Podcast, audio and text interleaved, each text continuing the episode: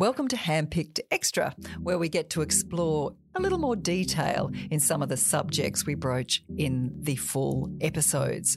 You'll hear in this series of handpicked many people asking how to grow their businesses. They're looking for marketing ideas and promotion and performance marketing, when really one of your greatest gifts could be your top 25 relationships. What do you mean? Who are they? Who are your top 25 advocates? They may or may not be customers. They may be high profile people. They may be people in your local community. They might be in government. But I want you to think about what and who are your top 25 relationships and how do you nurture them? It might be quite difficult, but when I think back to the starting and the growing of my business, my 20, top 25 relationships were usually my business customers. And why was this so? Because my business customers would then promote my brand to their customers. So I got the leapfrog effect.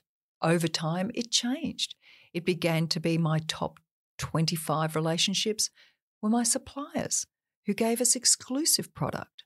So it can change over time. The other thing is these top 25 relationships, you need to stay in touch with them. And it might be as simple as setting up a Google alert.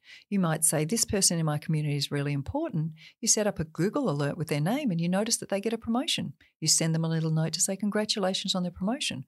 Or you send them a little note to say, Hey, I saw this article. I thought you might be interested in it. It's not about networking, is not about what you get, it's about what you give. And that will ultimately, someday, one day, maybe, come back to you. I have this lovely idea that we should never eat alone, especially in business. It's, I've got five days in the week. Am I going to eat with my team members? Am I going to make a business appointment? Am I going to walk with somebody? But literally making sure that this social time is how you're also building relationships. Your brand is built through relationships, it's built through how people talk about you.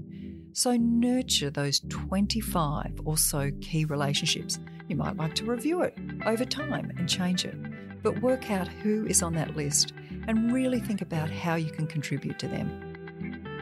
Now, why not refer this to a friend? Please share Handpick the podcast with anybody and everybody. Thanks for listening.